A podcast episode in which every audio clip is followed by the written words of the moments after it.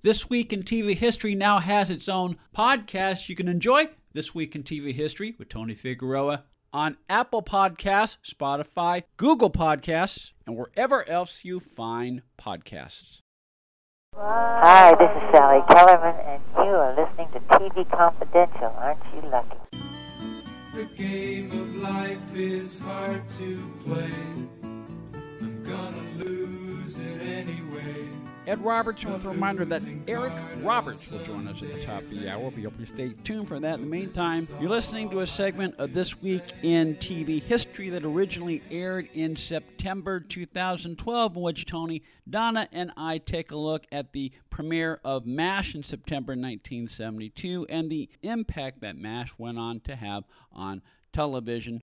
I know we're jumping around, but as, long as, long as we're on the subject of the final episode, we did a uh, we did a segment uh, a couple weeks ago with our friend Wes Hyatt on the highest rated TV shows of the last 50 years. Obviously, MASH set the record Yeah. in 1980 in March. Breaking Who Shot JR. Breaking Who Shot JR, which broke the record of The Fugitive.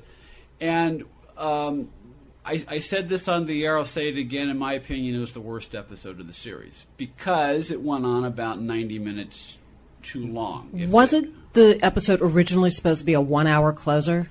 It was supposed to be a one hour closer, and um, they kept stretching it because, and I understand why they stretched it because advertisers, you know, C- C- CBS knew this was a once in an op- uh, uh, opportunity. You can charge a premium for advertisers, and so the more, the longer the show is, more advertising you can charge. So I, I, I understand that, but at the at the same time, it is a very stretched out, prolonged thing and that, that, that kind of undercut the main story of that episode, which is Hawkeye's breakdown. Yeah. Um, But you had Hawkeye's breakdown, and you had the war coming to an end. I know, but but but uh, but to to get from A to Z, you had to have all these other sort of things, and like the the the, the storyline where Mulcahy loses his hearing, I thought was you know um, they they could have done without that. It wouldn't wouldn't have hurt the show, but. Uh, but even with the overextended two and a half hour running length, oh, oh, oh, I know they're originally going to run it um, eight to ten thirty, and then uh, someone and someone in the network says we, we should end at 11 because it's a great lead in for the affiliates in the 11 o'clock news and so you know that's what so they they they, ran- they ran an episode of alice from 8 to 8.30 and then the, from 8.30 to 11 it was mash and so that's why that's why you have that odd two and a half Yeah. hour Yeah, that was unreal. Length. And then it- when they syndicated, they had to trim that, and and some of the uh, I don't believe um, I've- I've it was part of the. I don't think it's part but of they the will rerun they will uh, not not necessarily part of the uh, the rerun package, but they would use it sometimes. Uh, like like one of the local Fox affiliates out here would do that. You know, to either you know that the show's coming back or the show's leaving, and then they would end the the run. You know, like if it stopped showing on that network, like it, you know, Right. or that they would they would get that movie to play to kind of mark that you know uh, their they- syndication deal with this channel is over, so they would have some sort of Would they uh, air it as five episodes or would No, they would usually air it as like a TV movie. Yeah, I know. But I, I they know- would cut it down to like two hours. So you might not see Colonel Potter saying goodbye to his horse Yeah. or Father Mulcahy praying to God as to why, you know, why did he take away his hearing? You know, and, and so you had a lot of those moments were trimmed out When for the FX interest of time. When FX ran it, and I, I believe F, FX would run it as a two and a half hour. They would movie. run as a two, TV Land would do that, and and sometimes they would run the movie as part of a marathon to start the first episode, Right. and then after they would run the whole thing, then they would end with the two-hour movie. Yeah. And they would usually uh, have a couple of the reunion shows. Yeah. the one that Shelley Long did, and and the other one that they did uh, that Mike Farrell hosted. So they would they would put that. So it it does have some run um, later on, uh, but also the uh, goodbye, farewell, amen was not the last thing they did. The last there was an episode that they shot that was actually the last, you know, um, the time capsule episode. Uh, okay, That's right. Yeah. That's right. Uh, that was actually the, the last episode, and, and Alan Alda does talk about that with the Archives of American Television, that you had all of this press in the soundstage. So this very poignant moment amongst them is interrupted because as soon as they said "and cut," then all the microphones come out. Uh, yeah, goodbye, farewell, amen. It was a, a nice episode for Allan Arbus, Sidney Freedman. The rest we can discuss. I think the biggest question about the final episode is how come like BJ left on a motorcycle, Charles left on a garbage truck, Colonel Potter left on a sword. How did Hawkeye score a helicopter out of the 4077? because he was the star. Of the He was Yeah, the star exactly. of the show. yeah. and why was he the last to leave? Because he was the star. Star of the show. Stay with us, folks. We'll be right back. Real quickly, Donna, you want to mention that the show itself, both the book and, and, and the show, is based on the experiences of actual Korean War surgeons. MASH personnel, people who actually did the meatball surgery, and many of the stories came out of that. And there's some of the most poignant scenes or most uh, storylines in the series. The uh, introduction of the African American soldiers, where they were treated, the oh, the one there's just so many. The one where they actually perform surgery, unnecessary surgery on uh, an officer so he would leave. He was killing too many people. And I believe BJ was here. BJ said, No, I can't do that.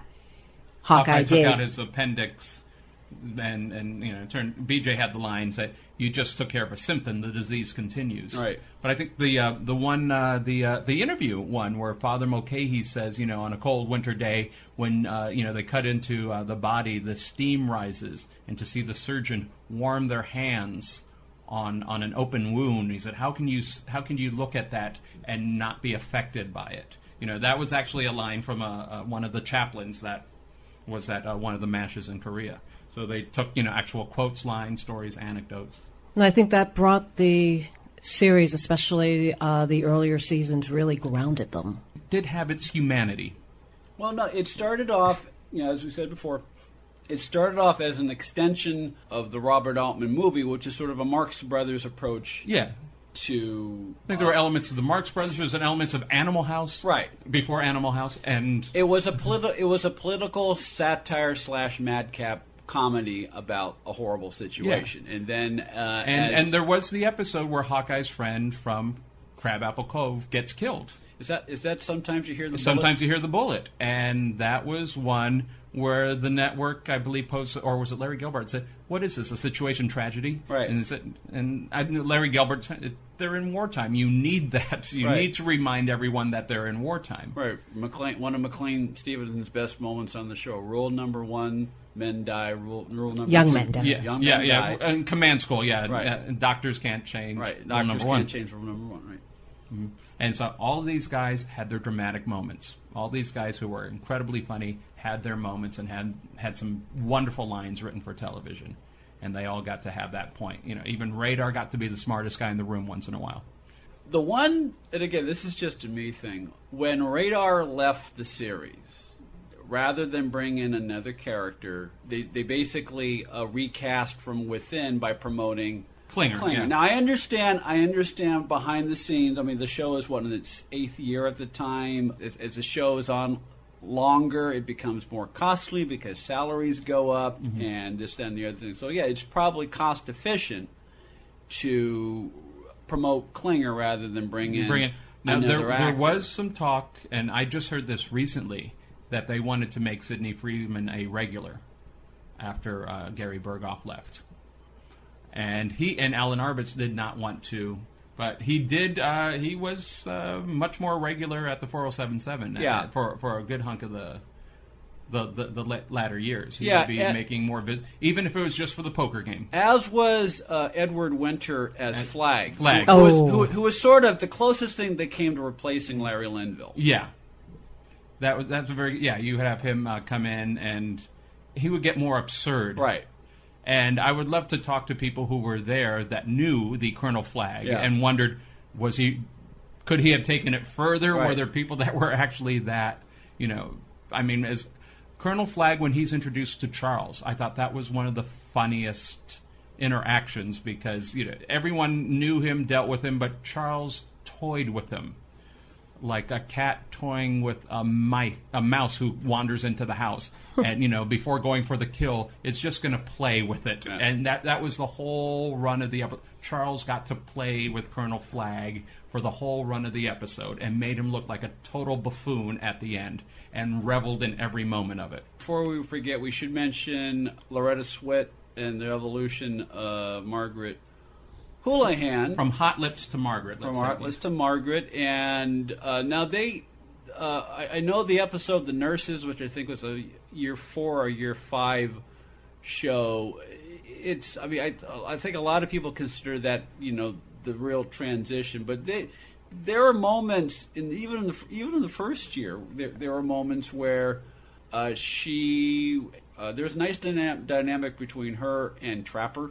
Yeah. Yes. You know, um, they they kind of looked out for each other a couple of times, and uh, and there were moments where she would let her hair down uh, uh, with um, either Trapper and uh, with either Hawkeye and um, and BJ or Hawkeye and Trapper, and let them and by extension let the viewers know what she really thought of Frank Burns. Yeah, there was something uh, when uh, she came back. Yeah, uh, with, with Donald. You know, then again, you know, D- Donald Penobscot is no Frank Burns. Right. So once in a while, it's like there was stuff.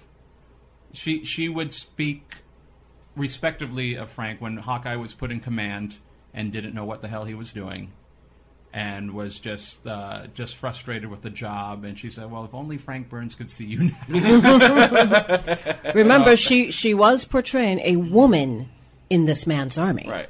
And imagine uh, back in the 50s, that must it must have been a tough position. Especially, she is trying to be she's trying to be in the army. Right. She is trying to be the disciplinarian. And until Colonel Potter showed up, she was the only person who was regular Army. Right. Because everyone else was Army Reserve. They were brought in, or as BJ said, I think he said misplaced civilian.